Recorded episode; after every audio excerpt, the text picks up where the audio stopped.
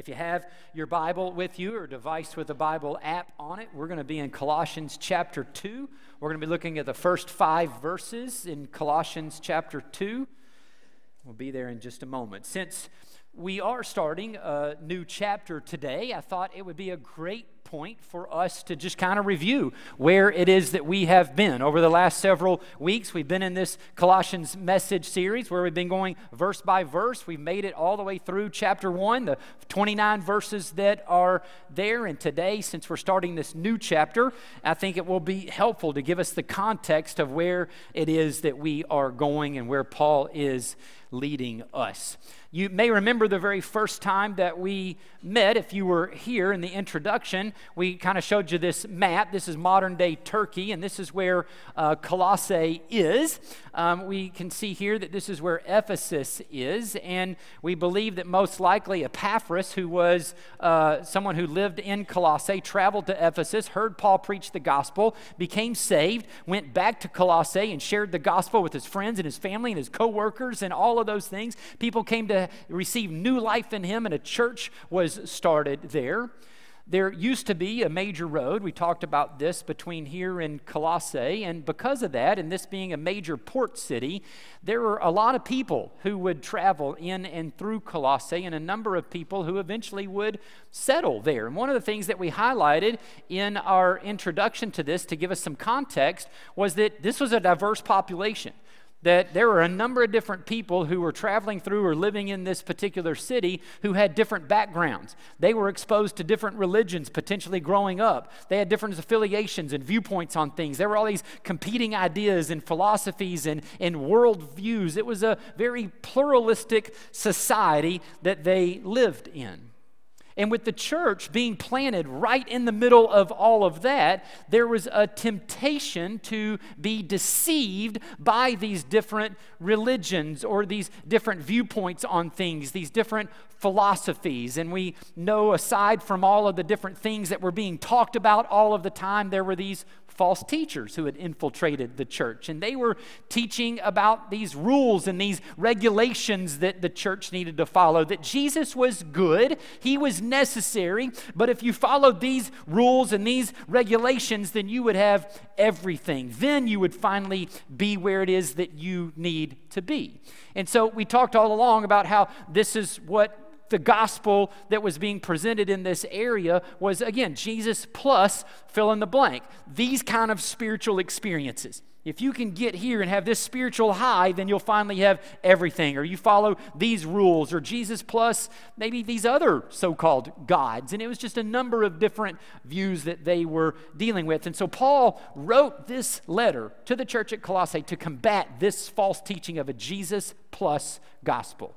It's a Jesus plus nothing equals everything kind of gospel. And so, all throughout it, you see Christ being proclaimed over and over and over again. How he is superior to anyone or everyone and everything, and that he is sufficient. And so, in the very beginning, when Paul started this letter, he gave a brief introduction. We're not going to go all the way through all 29 verses. We're just going to highlight a few things that we uh, noticed in here. So, this was an introduction. He was saying that he wrote the letter, but one of the important things that we made mention of is how he addressed the people that he was writing to. He says, To God's holy people, or a lot of translations say saints. To the saints who live in Colossae, the church who are there. And we said it's really important for us to not skim over that too quickly and not realize how Paul viewed those who had put their faith and trust in Jesus for salvation. They were not poor old sinners who were saved by grace, they were saints who do still sometimes sin, and there is a big difference between the two. Because the most natural thing in the world for someone who is just a poor old sinner to do is sin, if that's what you really believe about yourself. We live out of what it is that we believe. If we believe that we are saints, it, eh, because that's the way that Paul describes us under the inspiration of the Holy Spirit, then saints do saintly things. And the more we believe and walk by faith and trust that this is true of us, even when we don't feel like it's true of us, we'll see the expression of that sainthood be lived out in us and through us. As soon as he introduced himself and the things that he said here, he said, Man, we just thank God for you guys. And, and here's why, he says. We thank you uh, that we thank God for the faith and the love that spring from the hope stored up for you in heaven and about which you have already heard in the true message of the gospel. See, uh, once again, he's trying to combat the false gospel. He's already in the first few verses of the opening letter pointing them back to the true gospel. They're hearing all these other gospels, the Jesus plus gospels, and he says, Let me remind you of the true gospel, the one that produced faith and love that spring from the hope stored up for you already in heaven because you're already in Christ and you're already spiritually seated there. He goes on and says, Man, we pray for you. We pray for you a lot. And here's what it is that we pray for you. And we'll just quickly go through these things. What he says we're praying for is that you'll bear fruit, that you'll grow in the knowledge of God, that you'll be strengthened with all power. Notice again, and we talked about this when we went through this section the difference between bearing and producing. He's not praying that they would produce fruit, that they would get busy working and trying to, you know, make sure that there's love and peace and all of the fruits of the Spirit being manifested, that they would simply bear it. As they keep their eyes fixed on Jesus and He's being used as His instruments, He would produce those fruits in and through them. Uh, growing in the knowledge of God. We talked about this and we won't spend a lot of time, but this is written in the passive voice. So He's not saying, hey, you're the one actively going to do the growing in the knowledge. You need to become responsible for that. He's saying only God can reveal God to you. We're praying that He will do the growing, that He'll reveal Himself to you as you keep your eyes fixed on him. And then we're praying that you'll be strengthened with all of His power. His power dwells in you, and we're just praying that you'll begin to experience that power as you're strengthened for it. And that's what will give you the endurance and the patience to continue in the Christian life in the middle of all these false teachings that are going on. And then the last thing he says, the fourth thing in his prayer, is that they would, praying that they would give joyful thanks to the Father, and he describes why. Because this Father has qualified them already to share in the inheritance. They've met the qualifications. There's no more qualifications that have to be met to share in the inheritance. They already have it because Jesus has met the requirements for them. That's not a Jesus plus, He's saying you've already got it in the Father through Jesus Christ, right? He also goes on and finally says at the end of this prayer, these are some of my favorite verses in, I mean, literally all of the Bible, because he says, He has rescued us. Past tense, it's already happening. He's not going to rescue you with Jesus plus once you start having these spiritual experiences, plus when you start following the rules that we're talking about here. No, He's rescued you already from the dominion of darkness. You were in the dominion of darkness because of sin, it had a hold and a strangle on you, but now He's brought you out of that and into the kingdom of the Son. Did you know that you're already in the kingdom?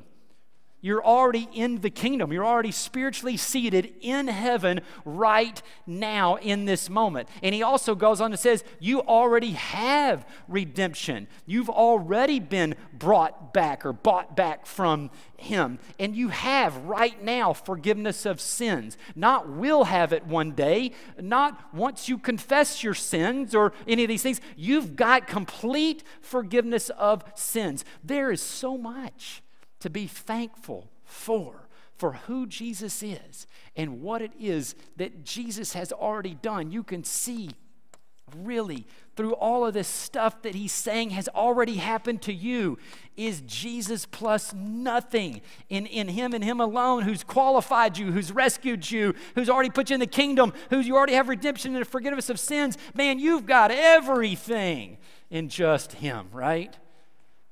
This is what you have and who you are in Christ and why you can't fall for those lies of the Jesus plus. he says, if that's not enough, let me point you to who Jesus is so you don't miss who Jesus is and how much you really have in him. He says, the Son is the image of the invisible God, the firstborn over all creation. He's the exact representation of God because he is God. For in him and through him and for him. He's the location, he's the source, and he's the goal of all of creation. All of that has been created in him. And he says he is before all things, and in him all things hold together. This is who Jesus is. He's trying to make sure they understand how big, that if this is who he is, how could you be missing out on anything if he's the one who's before all things and holds all things in together in his hands? And as he went to next, you're reconciled to him. You're in union with him because that's what he goes on to say at the end of this. And that's no small deal because Paul reminded us next that we were enemies. He says, Once you were alienated from God, you were enemies in your minds. We talked about that word being your disposition, it's who you were in your nature because of your sin and your evil behavior. But now he has reconciled, it's already happened happened if they've put their faith and trust in Jesus. Uh, he, now he has reconciled you by Christ's physical body through death to present you holy in his sight, without blemish, and free from accusation. It's, you're, you're, you're a saint. You're without blemish in Christ and you're free from accusation because of his finished work. Not because of what you're doing, not because of you cleaning your act up one day and finally getting it right and getting out from under it, and one of these days I'm going to get there. No, it's a work of him. He does it the moment you put your faith and trust in him, and you become these things Paul goes on and says, Because that's true, and because of all that you have in Him, I'm rejoicing in my suffering to make sure that you don't miss this true gospel message. This is how he ended up the chapter. He, he says, I rejoice in what I'm suffering. Why is he suffering? Because he's in jail, and, and he suffered because he was presenting to them the f- Word of God in all of its fullness. It's okay that I'm in jail. I'm rejoicing because if I can get you the f- Word of God, God in all its fullness, in all its completeness, then you'll know you have everything it is that you need for life and godliness. And here's the Word of God in all its fullness Christ in you, the hope of glory. He referred to this as a mystery in the chapter, that it was hidden in the pages of the Old Testament and revealed now in the person and the work of Jesus Christ. This is what I want you to know. And that's why he says in verse 28 that he, Jesus, is the one we proclaim. We don't proclaim the rules and the regulations and the spiritual experiences or the Ten Commandments. Jesus is the one that we proclaim because Christ is in you, the hope of glory, and you have everything that you'll ever need in Him. And so he says, To this end, I strenuously contend, I labor, I toil, not with all of my energy, but with Christ's energy that so powerfully works in me and through me to make sure that you don't miss, that you don't settle for a less than experience than you could have in Christ and in Christ alone if you fall for the false gospel of Jesus plus all of these things that have to happen. You'll finally get there one day and have everything. So, this is where we've been. And this is where we turn the corner into chapter 2. Now, we have this big number that starts there and these little numbers, but again, this is a letter. There were no chapters, there were no verses. And so Paul's just going to start writing the next sentence based on what it is that he said here. And so it's tied very closely, and you'll see it because you'll see this exact same word in verse 1 of chapter 2. So he says, I want you to know how hard I am contending for you and for those at Laodicea, for all who have not met me personally. So we're reminded again that Paul didn't plant this church. He hadn't even met them, but he is contending. He's working hard to make sure they get the true message of the gospel, and, and he's, he's kind of anxious for them. He's worried about the false teaching and knowing that, that, that what it could do in their lives. He even mentions Laodicea. I don't know if you saw it on the map earlier It's a little bit hard to see. I could have got a better map for you. I apologize. But this is Colossae.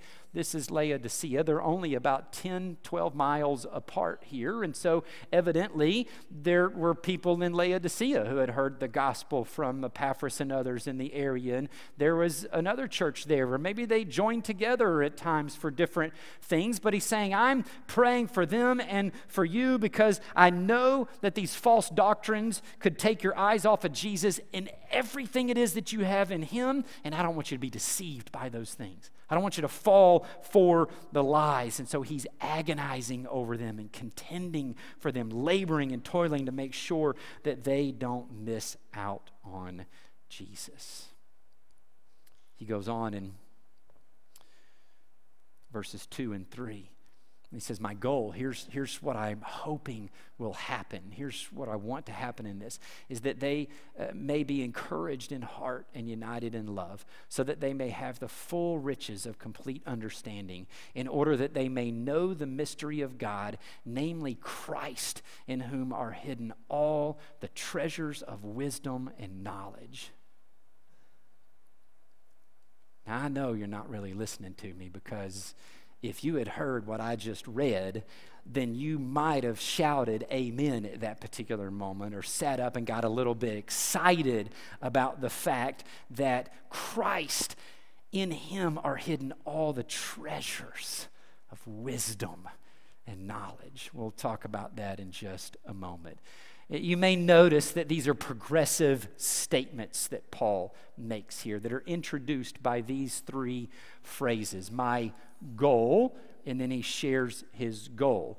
But he says that my goal is this so that something else will happen. And then when that something else happens, that's going to happen in order that the ultimate, final thing will happen in this particular moment. So let's divide those up and talk about those just a little bit more in depth. He says, My goal is that they may be encouraged in heart and united in love. So, encouragement is what Paul is talking about here. His goal is that they will be encouraged. Now, one of the things you don't really see in this translation and the way it comes out here um, is that this is written in the aorist tense and in the passive voice. We've talked about this a little bit um, as we've gone, and not to go in great detail, but what that means is again that something happened at a point in time, right there in that moment of time. All right, they were walking along and something happened to you here, and then things changed, and then it just keeps going on and on forever. And what he's saying then is really this. My goal is that you may be encouraged by your having been past tense, knit together in love or united in love. He's saying this already happened to you. In other words, the moment you put your faith and trust in Jesus, at that point in time in your life, you were knit together in love. You know why? Because you're in union with the God of the universe who is love, the Bible says. So you're united in love, you're knit together in love, but it's not just you, because you have brothers and sisters in Christ. You're united to Jesus as the head, we as the church are the body, and you and I are all united as different members of the body. And so we are knit together in his love, united to the God who is love, and we will be forever and ever and ever already spiritually engaged or in heaven with him and as part of his body now. So he's saying, since that's happened, and keep in mind when we were looking at chapter 1, and we are talking about the mystery, and he refers to the Gentiles, that even the Gentiles have Christ in you, the hope of glory. This mystery from the Old Testament that it's not just the Jewish people, but everyone, no matter who you are, no matter where you've been, no matter what it is that you've done, can come to know Christ in you and experience this knit togetherness as the family of God, and that you'll be encouraged by that knitting together, that you're united in that love together. I think Paul is bringing this up because he understands and he knows with this false teaching that he's really trying to combat that false teaching always divides. False teaching always divides the family of God. It leads us into separation and isolation, which, of course, is exactly what Satan wants because he knows the Christian life is body life. That it is not a lone ranger, just you and God kind of thing, that you've been united together as a body and you have a corporate identity.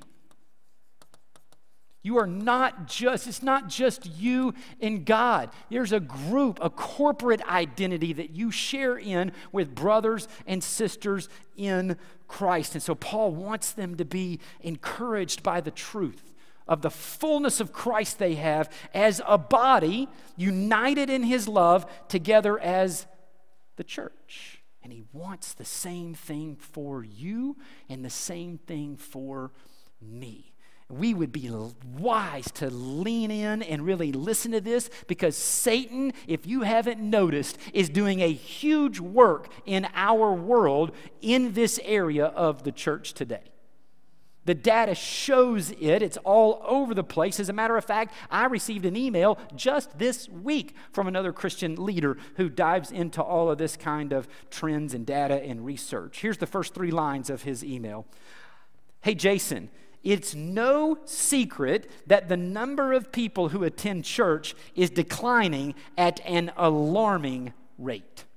Even churches that are growing are noticing that many of their attenders show up sporadically, not regularly, to in person services. The majority of people, he says, who call your church home are away on any given Sunday. And it's true. It's not just true in our church, it's true in churches all over. Satan is deceiving us into thinking that Christianity is a Lone Ranger experience, that you can get the content that you need through YouTube, that you don't have to show up and be at something and be in it with other people. But that is a lie. It is not just between you and God or me and God and about the content, it's about Christ in us and through through us as his family. I don't know about you, but when I'm here and I look around and I see you worshiping and you worshiping, and I know that you're struggling with something and you're in it and singing God's great, and I know things aren't great in my life, but I'm trusting him with it anyway, man, that is, does something in my heart that can only happen when we are together and Christ is expressing himself through you to encourage me because of the knitting together that we have in love.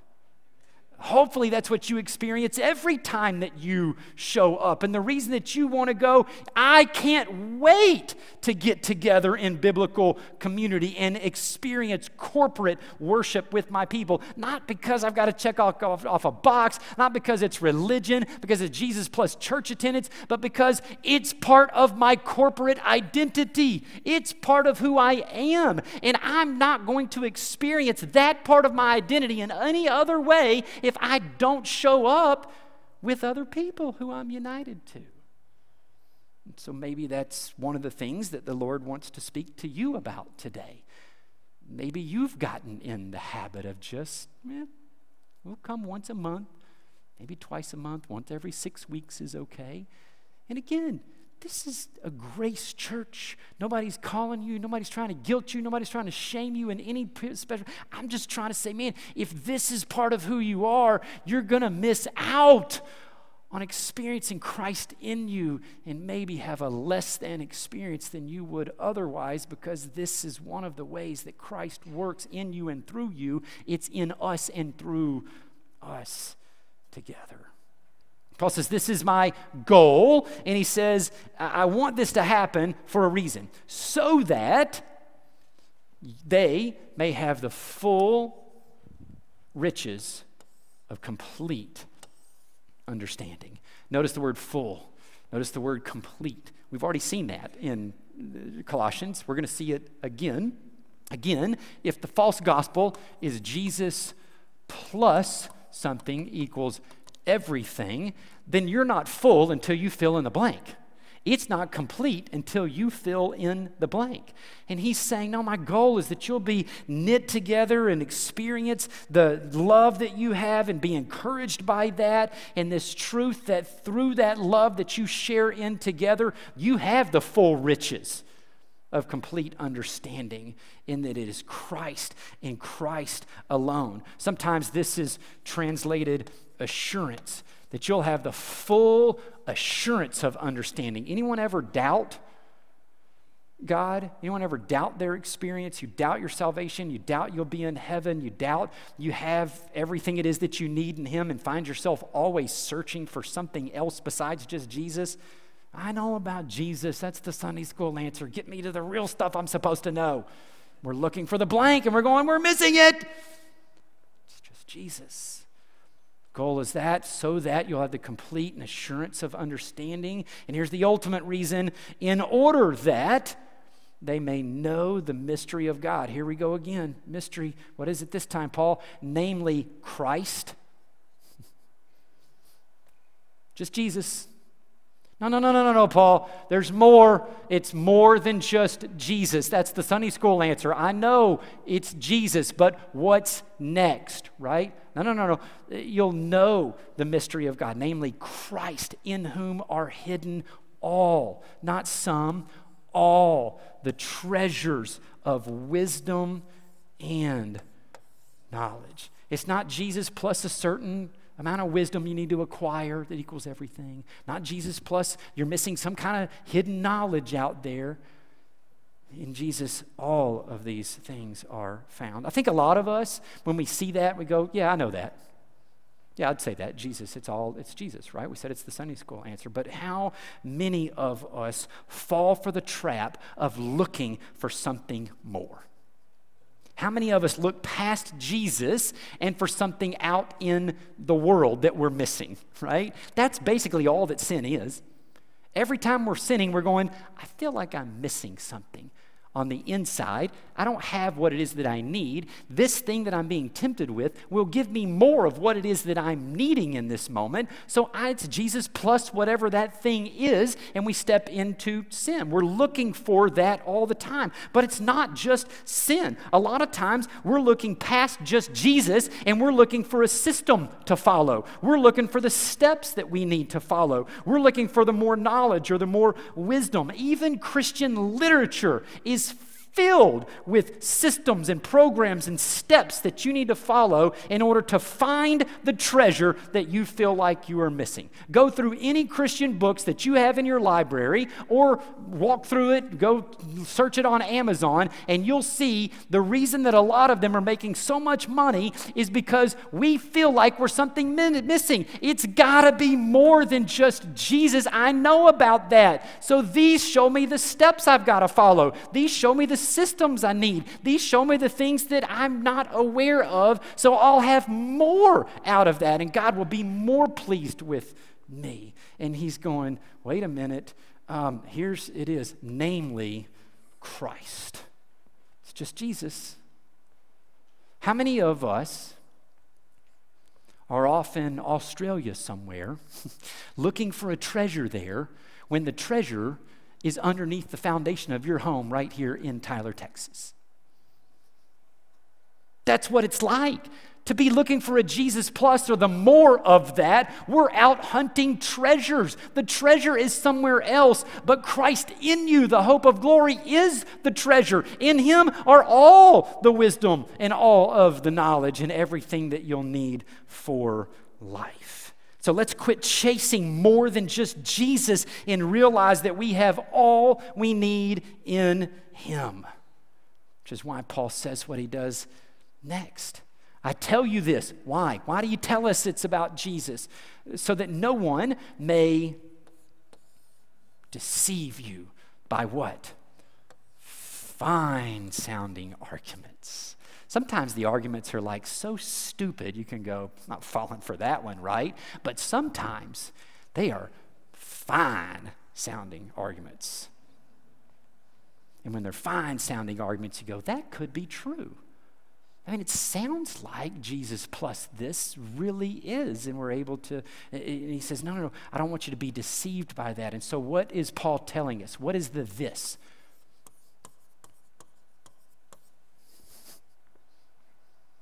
Because if we understand the fullness of who Jesus is and all that we have in him, then we're going to look at these fine sounding arguments and go, oh, I realize that that is a lie.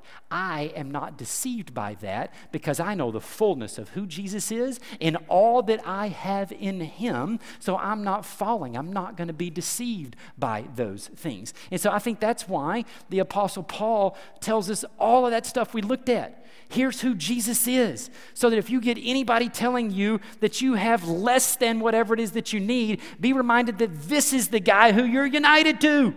He's the one who's before all things, and in him all things hold together. He's the one in whom you've already been rescued from the dominion of darkness. You were enemies, but now you're without blemish and holy and free from accusation. You have Christ in you, the hope of glory now. You have a treasure of wisdom and knowledge. Once you know those things, and I'm struggling, I'm rejoicing that I'm suffering to make sure I'm toiling and laboring to get this to you.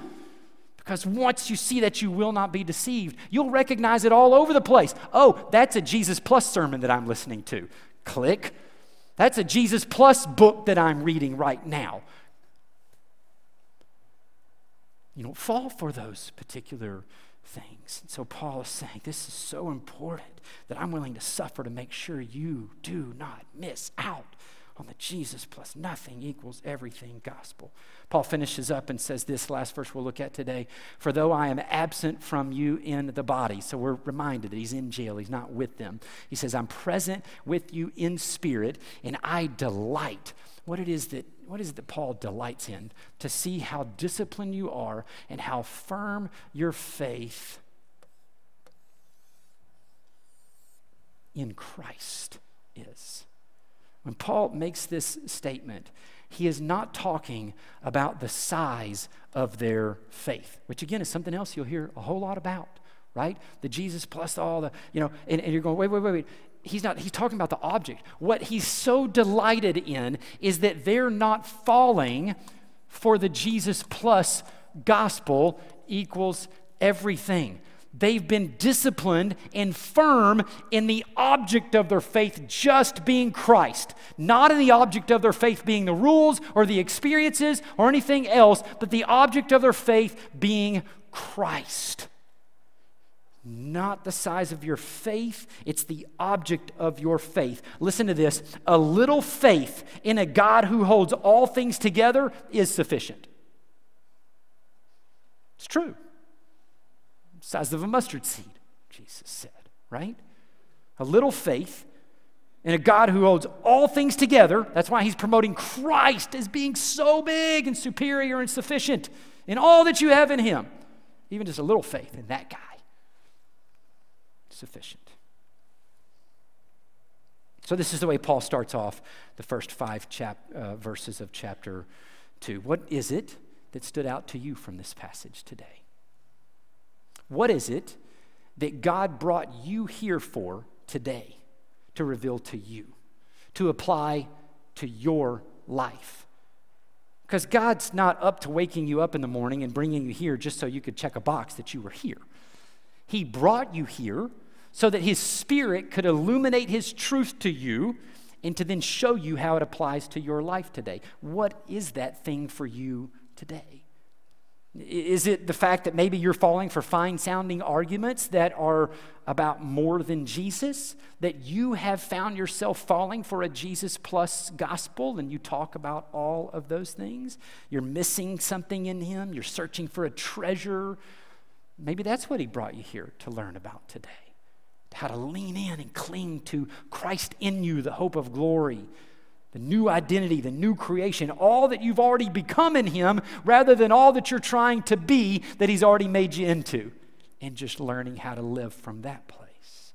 Maybe He brought you here today to get your attention about the knit togetherness in love and the encouragement that we get through our corporate identity. And you've, again, found yourself kind of drifting away, and it's just not really that big of a deal if I'm in biblical community or not. And it is. Maybe He brought you here today to show you that you've never put your faith and trust in Jesus, the Son of God, the full God, just like Sasha had to have her eyes open to the truth and began to read it for herself, and the Holy Spirit revealed Himself to her. And then she came to a point where she says, Oh, I'm missing Jesus. And it's only through him I can have real forgiveness and new life in Christ. And so she took a step of faith and we celebrated her new life here. And maybe that's you. Maybe you've never received that new life. And that's what he brought you here today to share with you. Well, if that's you and you're ready to receive his forgiveness and that new life, I want to give you the opportunity to receive him in this moment. Would you pray with me?